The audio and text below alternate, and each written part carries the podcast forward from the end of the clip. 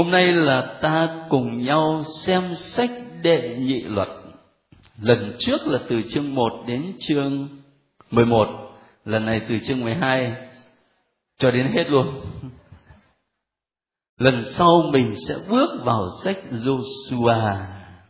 Như vậy là coi như là mình mình đã đọc xong cái bộ gì? Đọc xong bộ ngũ thư thế ở trong những chương sách đệ nhị luật này, lần trước tôi có nói với các anh chị là cuốn sách này được làm nên bởi ba diễn tử lớn của Môsê trước khi dân Chúa bước vào miền đất hứa, và riêng trong chương 12 cho đến hết này đó, thì cũng nằm ở trong diễn từ của Môsê nhưng mới đúng là đệ nhị luật, bởi vì chúng ta thấy nói đến rất nhiều lề luật. Trong đó có một số vấn đề mà tôi nghĩ ta nên quan tâm bởi vì nó liên quan thiết thân đến mình. Thứ nhất, đó là đời sống hôn nhân gia đình. Có những đoạn phúc âm mà tất cả chúng ta đều rất quen thuộc.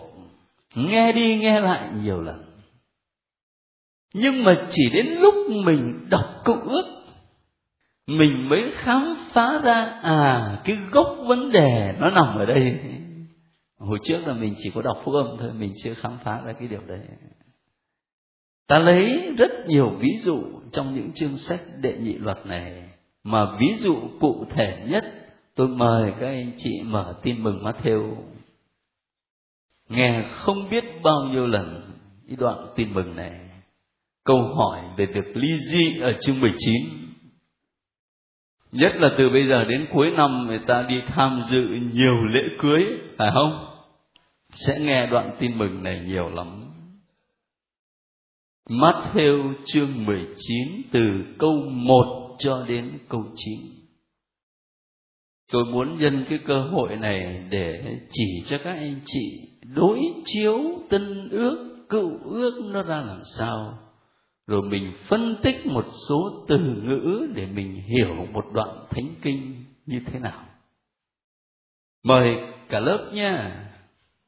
Khi đức giêsu giảng dạy những điều ấy xong, người rời khỏi miền Galilee và đi đến miền Jude, bên kia sông Jordan, dân chúng lũ lượt đi theo người và người đã chữa họ ở đó có mấy người Pharisêu đến gần Đức Giêsu để thử người.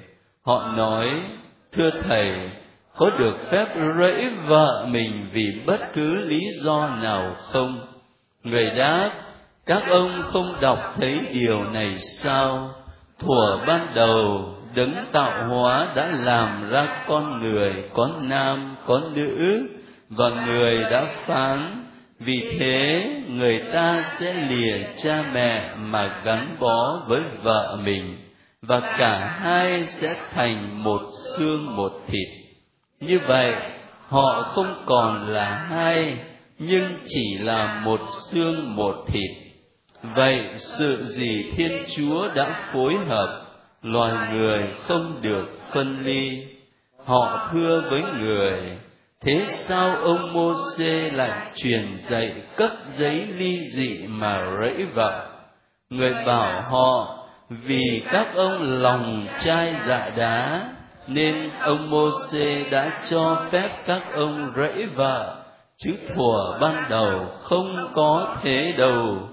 Tôi nói cho các ông biết, ngoại trừ trường hợp hôn nhân bất hợp pháp ai rẫy vợ mà cưới vợ khác là phạm tội ngoại tình. Các anh chị để ý ở cái câu bảy đó. Những người pharisêu chất vấn Chúa Giêsu tại sao ông Môsê lại truyền dạy là cấp giấy ly dị mà rẫy vợ? Có thật ông Môsê truyền như vậy không? Có không? Đấy, cả lớp đã đọc sách đệ nhị luật rồi cho nên trả lời rất là cứng cáp. Là có thật. Bằng chứng ở đâu? Ta mở lại đệ nhị luật ra mà coi. Mở lại đệ nhị luật ở chương 24 ở câu 1 nếu một người đàn ông đã lấy vợ và đã ăn ở với nàng rồi, mà sau đó nàng không đẹp lòng người ấy nữa, vì người ấy thấy nơi nàng có điều gì chướng thì sẽ viết cho nàng một chứng thư ly dị, trao tận tay và đuổi ra khỏi nhà. Đấy, rõ ràng là luật của mô mà đối với người do thái đó thì mô xê là trên hết thôi mô xê dạy mà. Thành thử nó khi người ta chất vấn Chúa Giêsu đó là người ta dựa vào giáo huấn của mô xê chứ không phải người ta ờ, tự đặt ra đâu. Thế bây giờ các anh chị để ý ở trong cái luật của mô xê tại làm sao không nói rằng nếu một người đàn bà đã lấy chồng và hai vợ chồng đã ăn ở với nhau rồi, mà sau đó bà ấy, mà ông chồng không đẹp lòng bà ấy nữa, mà bà ấy thấy nơi ông chồng có cái gì chướng, thì bà ấy sẽ viết cho ông chồng một cái chứng thư ly dị, trao tận tay và đuổi thẳng cổ. Như vậy thì nó mới công bằng chứ, đúng không? Đằng này hoàn toàn là khi một người chồng để thấy ờ, bà ấy không còn đẹp mắt mình nữa, rồi có điều gì chướng? Người phụ nữ hoàn toàn ở trong thế thụ động. Hoàn toàn ở trong thế thụ động. Một cái bản văn lề luật nó bộc lộ ra rất rõ cái nhìn về người phụ nữ hoàn toàn ở trong thế thụ động. Người phụ nữ chỉ như là một vật sở hữu của người đàn ông đến nỗi mà người ta đã tìm ra một cái bản kê khai tài sản ngày xưa của một người đàn ông do thái đó, thì đại khái là ông kê khai là ở trong nhà của ông ấy có một cái tủ này, một cái bàn này, hai cái giường này, một cái gác băng dê này, vợ này, một con dao này, hai cái nồi. Kê khai vậy là vợ ngang với cái nồi rồi. Vợ chỉ là một vật sở hữu chứ không phải là một nhân vị, một con người được yêu thương, được tôn trọng. Nguyên chuyện đó thôi là ta đã thấy không ổn. Ta phân tích tiếp đó thì các anh chị thấy và sẽ hiểu là tại làm sao trong câu trả lời của Chúa Giêsu đó, ngài nói là, vì các ông lòng trai dạ đá, lòng trai dạ đá ta phân tích tiếp ở đệ nhị luật chương 24 đó. Nếu một người đàn ông đã lấy vợ và đã ăn ở với nàng rồi mà sau đó nàng không đẹp lòng người ấy nữa, vì người ấy thấy nơi nàng có điều gì chướng. Điều gì chướng là cái gì? Hả? Khó quá trong một bản dịch của người pháp đó thì tôi thấy họ viết ở đây là quelque chose de repoussant có một cái gì đó đáng ruồng bỏ, đáng ruồng rẫy, đáng đẩy đi. Hỏi rằng cái gì để mà đáng ruồng bỏ? Luật viết như vậy, nhưng mà ăn thua cách giải thích lề luật. Cho nên Chúa Giêsu mới bảo là các anh lòng trai dạ đá thế có hai trường phái người ta giải thích. Một trường phái gọi là chặt đi, và một trường phái rộng hơn. Cái trường phái mà bảo là chặt á, người ta giải thích rằng cái điều gì chướng, điều gì đáng ruồng bỏ ở đây, đó là khi vợ ngoại tình. Ngoại tình chúng ta liên tưởng đến thánh du xe nhà mình.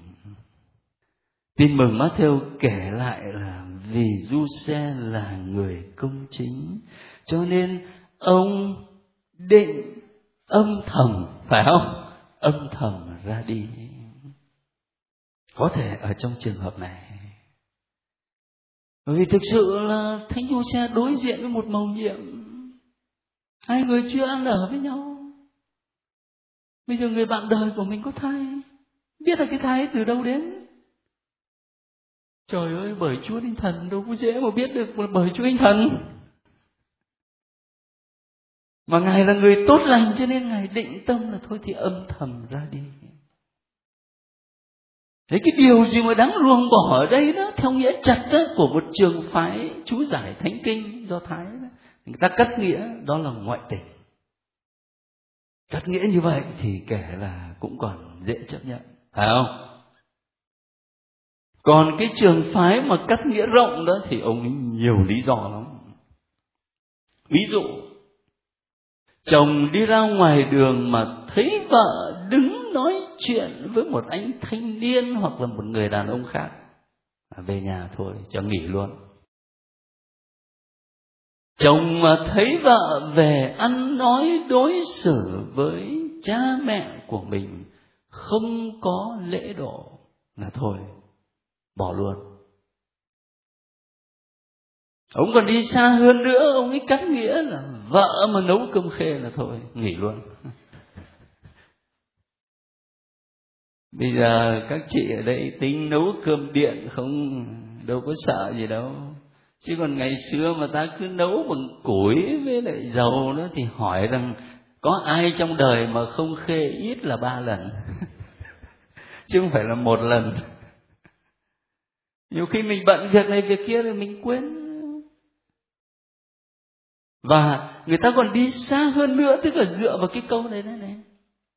Một người đàn ông đã lấy vợ và đã ăn ở với nàng rồi mà sau đó nàng không đẹp lòng người ấy nữa.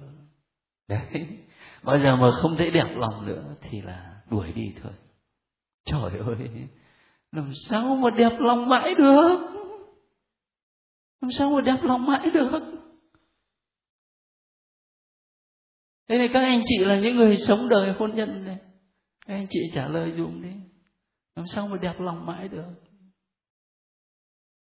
Cho nên nếu mà dựa vào cái câu này mà bảo rằng là mô xe dạy như thế, thì không biết là một đời thì ông ấy lấy bao nhiêu bà cho đủ. Nhất là cái tâm lý tự nhiên của con người là gần chùa thì gọi bụt bằng anh. Cái gì quen quá thì nó hóa nhảm vợ đẹp đến mấy, khéo đến mấy mà sống với nhau hàng ngày như vậy, năm này qua năm khác làm sao mà đẹp lòng mãi được? Mà hoàn toàn là người phụ nữ phải chịu đựng cái chuyện đó nhé. Cái sự xét xử là đến từ người đàn ông, chứ người phụ nữ lại không có quyền xét xử lại. Đấy, chúng ta thử phân tích một vài điều như vậy đó, thì mới hiểu tại làm sao Chúa Giêsu bảo rằng vì các ông lòng trai dạ đá. Và câu trả lời của Chúa Giêsu đó là đưa người ta trở lại với ý định nguyên thủy của Thiên Chúa. Cái ý định nguyên thủy của Thiên Chúa mà Chúa Giêsu lập lại ở đây đó, nó nằm ở trong sách sáng thế mà tất cả chúng ta đã học rồi. Nằm ở trong sách sáng thế chương 2 câu 24 vì thế, người đàn ông sẽ lìa cha mẹ mà luyến ái người vợ của mình, và cả hai sẽ nên một nên một. Chúa Giêsu không ngưng ở Môsê bởi vì các ông lòng trai dạ đã cho nên Môsê mới cho cái luật như vậy. Chứ còn cái ý định ban đầu, ý định nguyên thủy của thiên chúa về hôn nhân thì không phải là như thế cho nên khi ta đọc cái đoạn tin mừng Matthew 19 này này thì các anh chị phải quy chiếu về sáng thế để thấy được cái ý định nguyên thủy của Thiên Chúa. Có dịp học cựu ước thì có dịp đối chiếu để thấy nó rõ ràng như vậy. Thế nhưng trong câu trả lời của Chúa Giêsu, cái lời xác định cuối cùng của Chúa, nhiều anh chị em thắc mắc theo kinh nghiệm của tôi thấy như vậy. Đó là ở câu thứ 9. Chúa Giêsu nói thế này: tôi nói cho các ông biết ngoại trừ trường hợp hôn nhân bất hợp pháp thì ai rẫy vợ mà cưới vợ khác là phạm tội ngoại tình ở trong cái bản thánh kinh mà các anh chị sử dụng và tôi cũng dùng nữa ngoại trừ trường hợp hôn nhân bất hợp pháp. Nhưng mà trong cái tờ giấy mà tôi viết cho các anh chị, thì tôi dùng cái từ khác. Tôi nói cho các ông biết, ngoại trừ nố dâm bồn. Đây là cái cách dịch của cha nguyễn thế thuấn. Và mình mới thấy vấn đề dịch là khó lắm chứ không phải dễ. Thế bây giờ ta trở về cái gốc nhé. Các nhà chú giải trở về với tiếng hy lạp. Porneia cha thuấn dịch là nố dâm bôn. Bản của phụng vụ giờ kinh, tức là bản mà lớp chúng ta dùng, dịch là hôn nhân bất hợp pháp. Dịch như thế này, hôn nhân bất hợp pháp, là dịch giống như bản dịch đại kết viết tắt là top tradition documentique de la Bible. T O B, người ta viết tắt là như vậy. Đó là bản dịch đại kết, có nghĩa là bản dịch chung của công giáo này, của tin lành này, của chính thông giáo này. cho nên dịch như thế này đã là một cách giải thích cái từ tiếng hy lạp. Pogneia. có một bản dịch ở trong tiếng anh, nhưng mà tôi không chấp nhận bản dịch này. Mà tôi lấy làm lạ xong mà có một hội đồng giám mục cho phép cái bản dịch này. Thì người ta lại dịch bằng một cái từ tiếng anh là infidelity. Có nghĩa là sự bất trung. Ngoại trừ trường hợp bất trung như vậy thì xin lỗi vợ hay chồng mà ngoại tình thì thì được lý dĩ rất nguy hiểm. Thấy không? Cho nên cái cách dịch nó quan trọng lắm. Vậy thì ở đây chúng ta phải trở về với cái từ porneia. Các nhà chú giải giúp cho mình hiểu cái từ porneia bằng cách nói với chúng ta là đọc lại sách Lê Vi chương 18 các anh chị mở ra mà coi. Sách Lê Vi học rồi mà. Chương 18 câu 6 đến câu 18 dài lắm. Chúng ta sẽ không cần đọc đâu, nhưng mà tôi chỉ cho các anh chị thôi. Ví dụ nhé không người nào trong các ngươi được đến gần một người bà con ruột thịt để lột trần chỗ kín của nó. Bà con ruột thịt, nhớ cái đó. Rồi tiếp đó, ngươi không được lột trần chỗ kín của cha, của mẹ ngươi.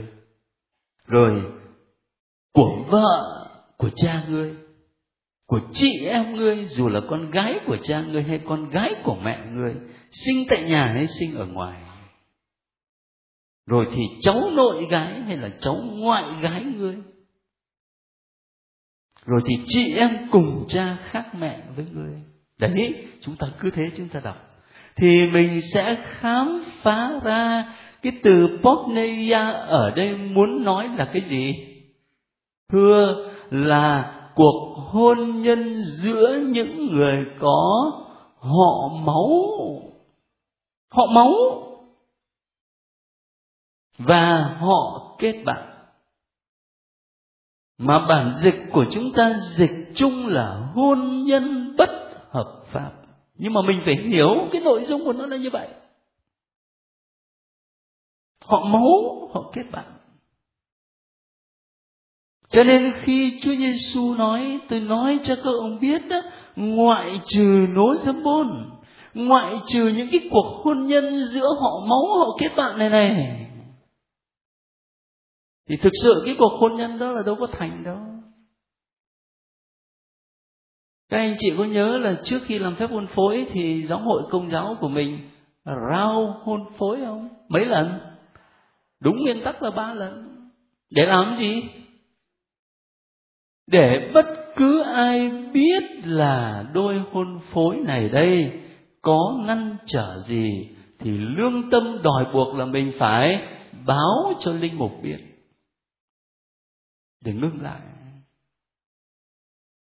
Ngay ở trong thành phố sài gòn này đã từng xảy ra một trường hợp, có một người công giáo, một cái anh thanh niên công giáo, mà anh xin đi học lớp dự tổng. Thế là ông rửa tội rồi ông lấy vợ. Rồi ông lại đi đến một cái xứ khác, ông lại học lớp dự tổng. Ông rửa tội, ông lại lấy thêm người nữa ông lại đi đến một cái xứ khác, ông học lớp dự tổng học giỏi quá thể.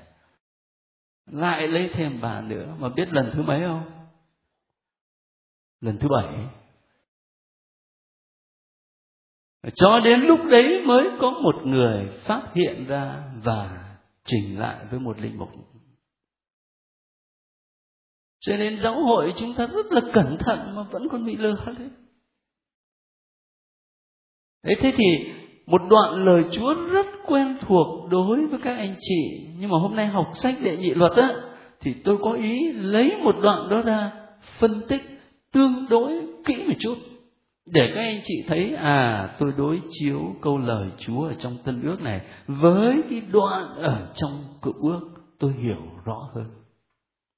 Và đồng thời, trong cái câu thánh kinh đó, cái từ ngữ được sử dụng chúng ta không phải là những nhà chú giải. Nhưng một đôi khi ta phải nhờ vào các nhà chú giải để hiểu rõ cái từ ngữ đó là gì, được sử dụng như thế nào. Nghĩa chính là sao? Rất có thể không lâu đâu, chỉ 50 năm sau thôi. Có những từ ngữ mà ngày hôm nay các anh chị và tôi nói rất tự nhiên. Nhưng mà 50 năm sau người ta không hiểu gì. Sức mấy chẳng hạn. Bây giờ đâu có dùng mấy nữa đâu. Hoặc là sau 75 mà người miền Nam nghe cái từ hồ hởi, thì nghe nó lạ tai lắm. Bây giờ thì người trong miền Nam dùng thoải mái. Ngôn ngữ mà. Thế cho nên là nhiều khi mình phải nhờ đến các nhà chú giải để hiểu lời của Chúa, các câu thánh kinh cho nó chính xác. Ở đây không có giờ nhưng mà nó ngay gần đệ nhị luật chương 24 đó mà nếu chúng ta bước sang chương 25 từ câu thứ năm trở đi đó thì ta sẽ thấy nó liên hệ với một đoạn phúc âm khác. Ở chương 25 mà ở câu thứ năm ta đã đọc được cái điều này. Khi có những anh em ở chung với nhau và một trong những người đó chết mà không có con trai, thì vợ của người chết không được lấy một người xa lạ ngoài gia đình. Một người anh em chồng sẽ đến với nàng, lấy nàng làm vợ và chu toàn bổn phận của một người anh em chồng đối với nàng luật quy định như vậy và khi mà ta đọc cái đoạn phúc âm gì thì ta nhớ tới điều này. Hả? Những người thuộc phái Sadduceo không tin vào sự sống lại, họ đến chất vấn Chúa Giêsu. Làm sao mà có thể sống lại được? Bởi vì cái bà này bà ấy bảy chồng thì đời sau thì biết là bà ấy thuộc về ai. Thấy không? Chả nhẽ đánh nhau ở trên thiên đàng à? Và khi mà họ đưa ra cái lập luận như vậy, đâu có phải là họ không có cơ sở. Họ có cơ sở rõ ràng. Bởi vì luật mô xê dạy như thế. Ta học cựu ước thì tự nhiên là ta đọc cái đoạn phúc âm đó, ta hiểu rõ hơn. Đấy là điểm thứ nhất mà tôi xin các anh chị quan tâm. Không phải chỉ trong cái đoạn mà tôi phân tích đâu nhưng mà từ đó mình có thể thấy được cái mối quan hệ ở những đoạn thánh kinh khác, ha thế bây giờ, điểm thứ hai lớn mà tôi đề nghị chúng ta lưu ý, đó là những ngày lễ lớn trong à, đời sống đức tin của dân Israel. Nếu ta lấy đệ nhị luật ở chương 16 và ở câu 16 luôn. thì ta sẽ gặp cái câu này mỗi năm ba lần. Tất cả đàn ông con trai của anh em phải đến trình diện đức chúa ở nơi người chọn. Vào dịp lễ bánh không men lễ ngũ tuần và lễ lều. Đấy các ông với lại à, các anh thanh niên ở trong lớp để ý nhé mỗi năm ba lần, tất cả đàn ông con trai. Luật ở đây lại không thấy nói đàn bà con gái. Mà trong thực tế thì các bà, các chị lại chịu khó đi nhà thờ hơn là đàn ông con trai. Thế mới hay chứ. Ba ngày lễ, thứ nhất là lễ gì? Bánh không men thứ hai là lễ gì? Ngũ tuần. Và thứ ba là lễ lều. Theo phân tích của các nhà chú giải thì những ngày lễ này ở cội nguồn của nó thường là những ngày lễ nông nghiệp. Chẳng hạn như là mùa gặt. Chẳng hạn như là bắt đầu người ta đi gieo hạt.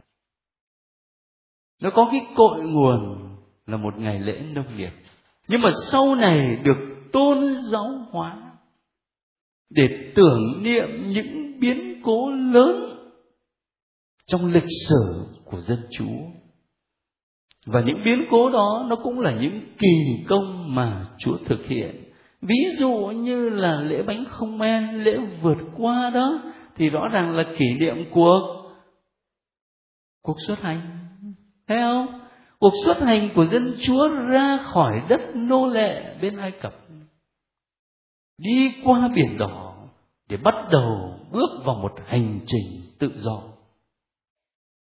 Thế rồi đến ngày lễ ngũ tuần năm mươi đó, người ta gắn cho một cái ý nghĩa tôn giáo.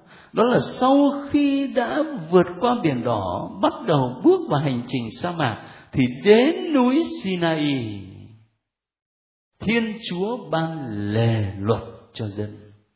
Ngày lễ ngũ tuần tưởng niệm cái biến cố đấy. Chúa ban lề luật cho dân. Thế thì ngày hôm nay đối với mình là người Kitô hữu, là người công giáo đấy. Mình cũng có nhiều ngày lễ tương tự lắm.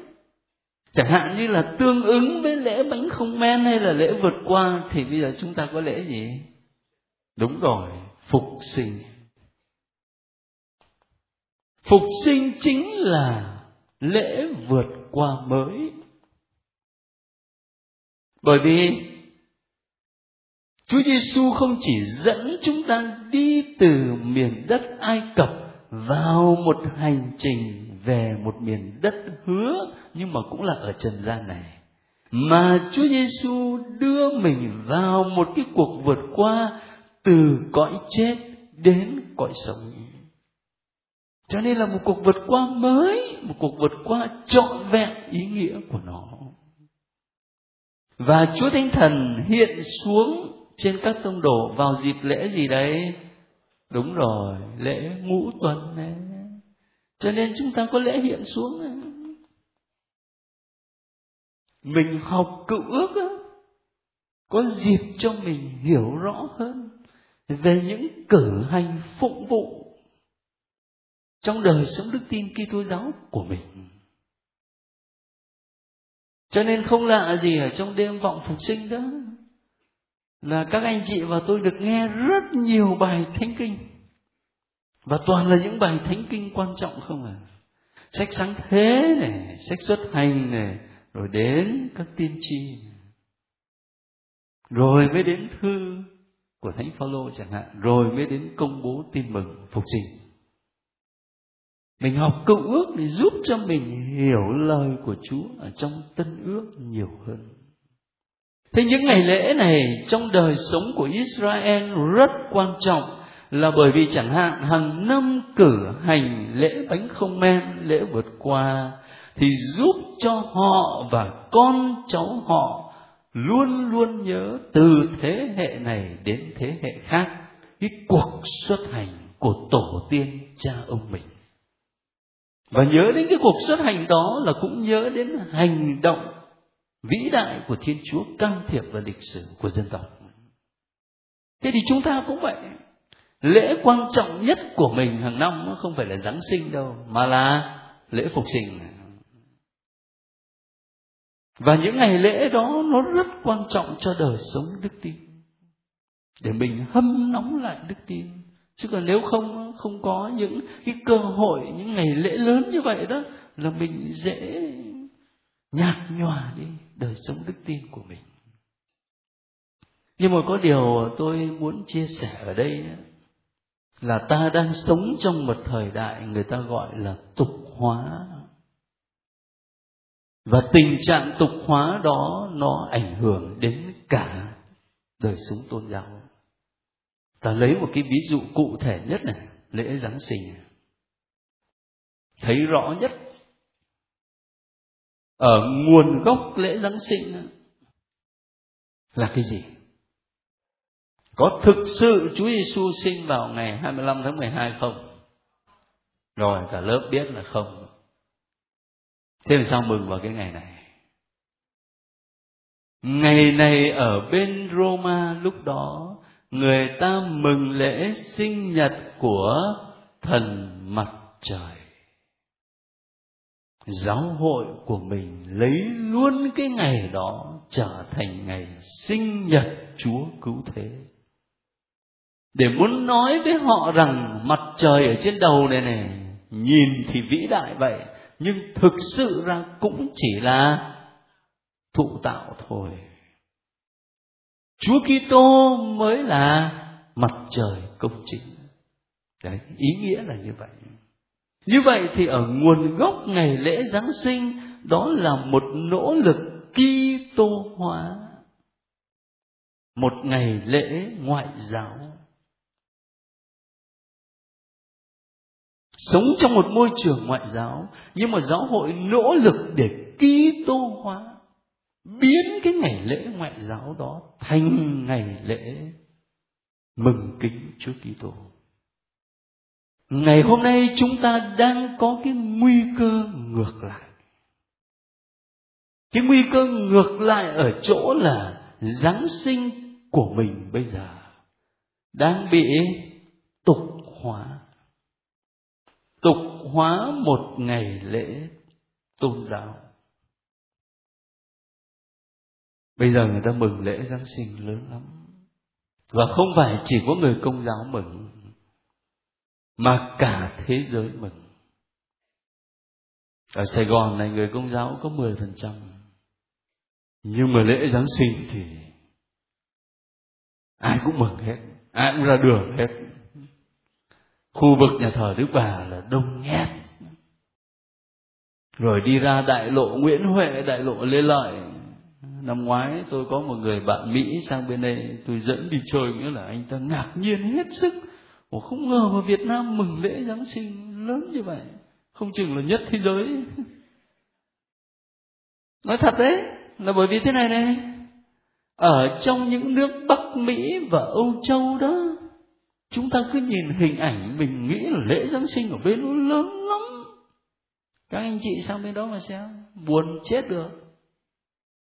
Bởi vì đang là mùa mùa đông. Đang là mùa đông. Ngoài đường vắng tanh. Người ta mừng lễ giáng sinh ở trong gia đình. Khi ta bước vào những khu vực shopping ấy, những cái siêu thị cái mo thật lớn á, thì mình thấy trưng đèn kết hoa lớn lao lắm nhưng mà ngoài đường vắng tanh lắm người ngoại quốc Bắc Mỹ và Âu Châu người ta còn mong muốn có những ngày lễ Giáng sinh gọi là White Christmas. Lễ Giáng sinh trắng có nghĩa là ngày đó là tuyết phủ. Không hẳn năm nào cũng như vậy nhưng mà lâu lâu lại có một lễ giáng sinh tuyệt phủ nhìn trắng hết tất cả. Chỉ có việt nam là vui thôi. Việt nam là ta mừng lễ ngoài đường.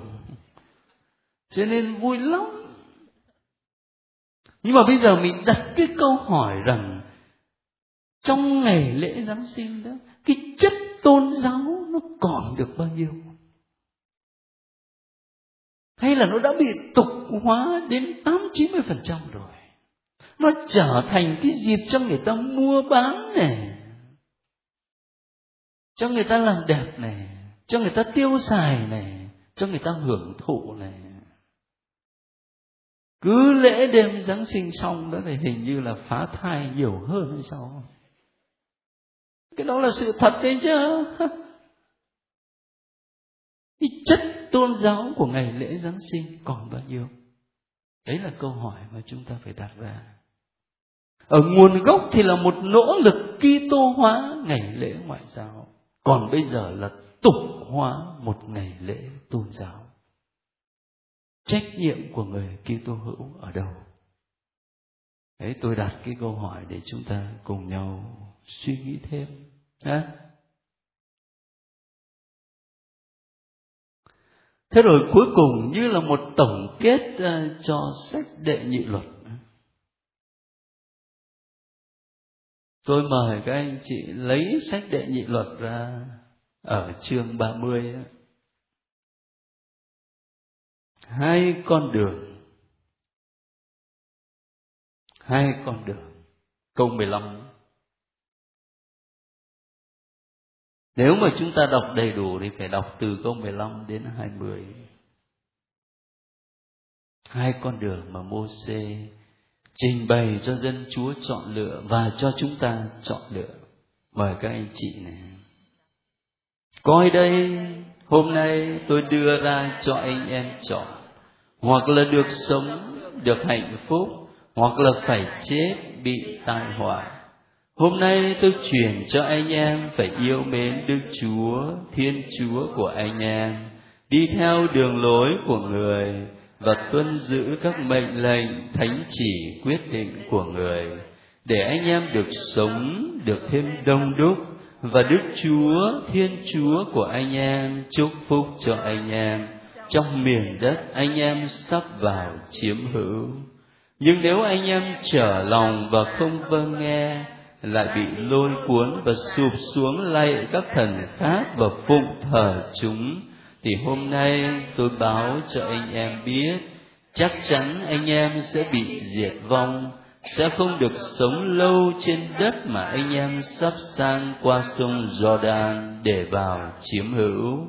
Hôm nay tôi lấy trời đất làm chứng cáo tội anh em. Tôi đã đưa ra cho anh em chọn được sống hay phải chết, được chúc phúc hay bị nguyền rủa. Anh em hãy chọn sống để anh em và dòng dõi anh em được sống nghĩa là hãy yêu mến Đức Chúa, Thiên Chúa của anh em, nghe tiếng người và gắn bó với người. Vì như thế anh em sẽ được sống, sống lâu mà ở lại trên đất Đức Chúa đã thề với cha ông anh em là ông Abraham, ông Isaac và ông Jacob rằng người sẽ ban cho các ngài.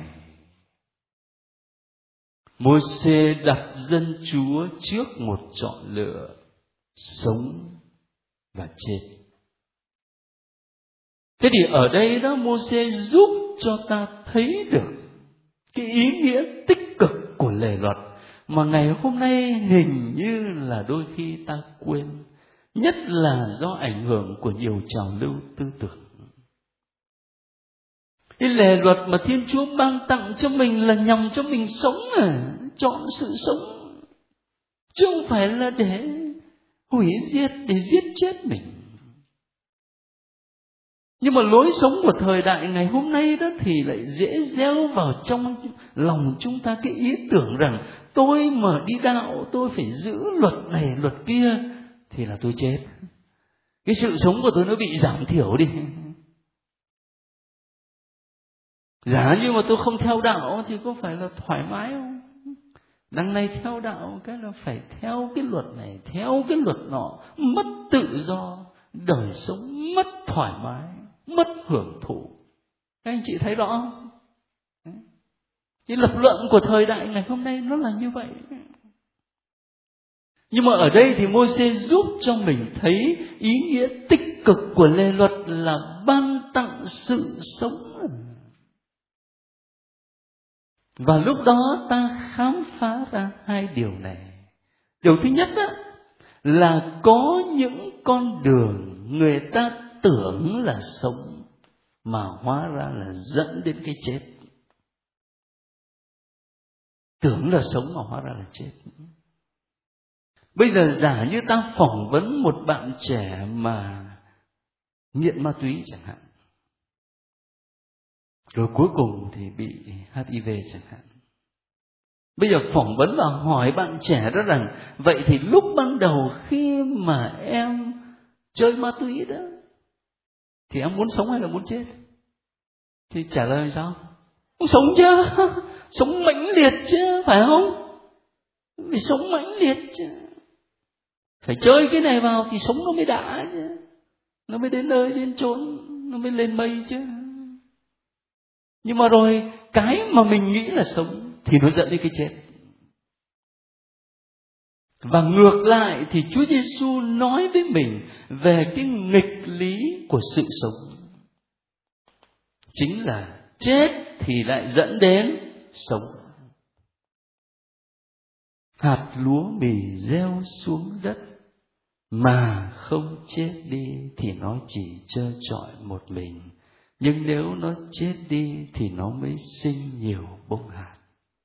Cái nghịch lý của sự sống cái nghịch lý mà thánh Francisco khó khăn hát ở trong kinh hòa bình đó, chính lúc chết đi là khi vui sống muôn đời chính lúc quên mình là lúc gặp lại bản thân. Chính lúc thứ tha là khi được tha thứ. Cái nghịch lý của sự sống. Và cái điều khó cho chúng ta đó là khám phá ra được cái nghịch lý của sự sống này không phải chỉ bằng lý luận mà là bằng con tim của mình. Và chỉ có Chúa Thánh Thần mới giúp cho mình khám phá được cái nghịch lý của sự sống không chỉ là khám phá mà có khả năng để sống cái nghịch lý đó ở trong cuộc đời của mình.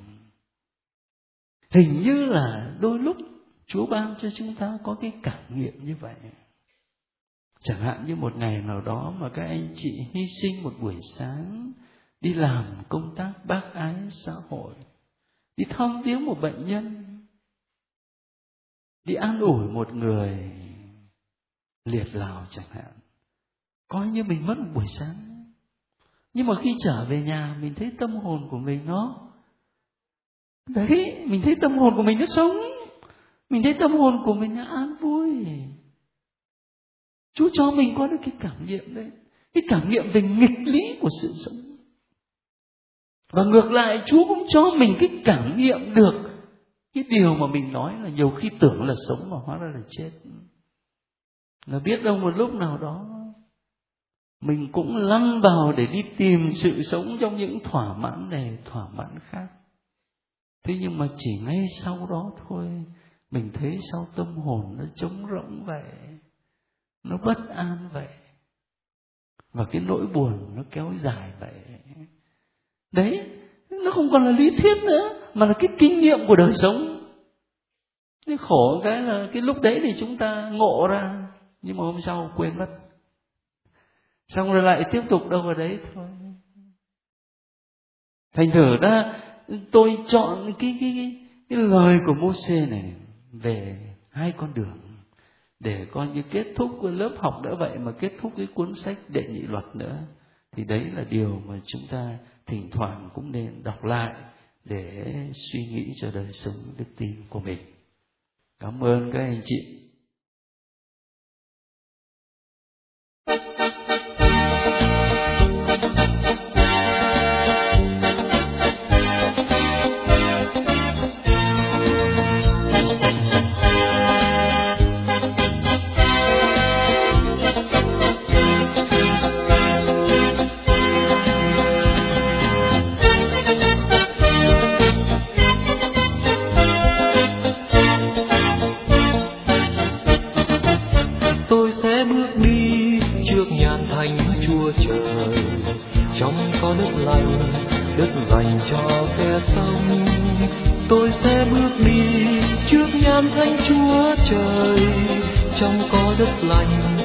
Dành cho kẻ hiu chung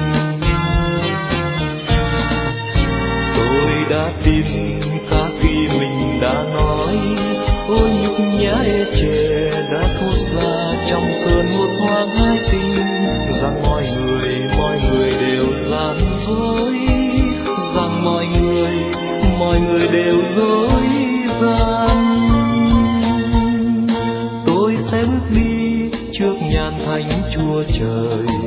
Trong có đất lành, đất dành cho kẻ sống. Tôi sẽ bước đi trước nham thánh chúa trời. Trong có đất lành, đất dành cho kẻ hiu chuông. Đối với chúa, thật là đắc giá. Đối với chúa, thật là đắc giá.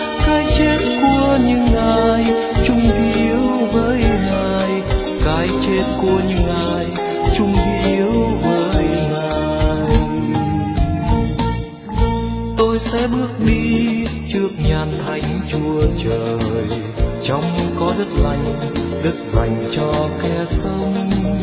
tôi sẽ bước đi trước nhan thánh chúa trời trong có đất lành, đất dành cho kẻ hiếu chúa.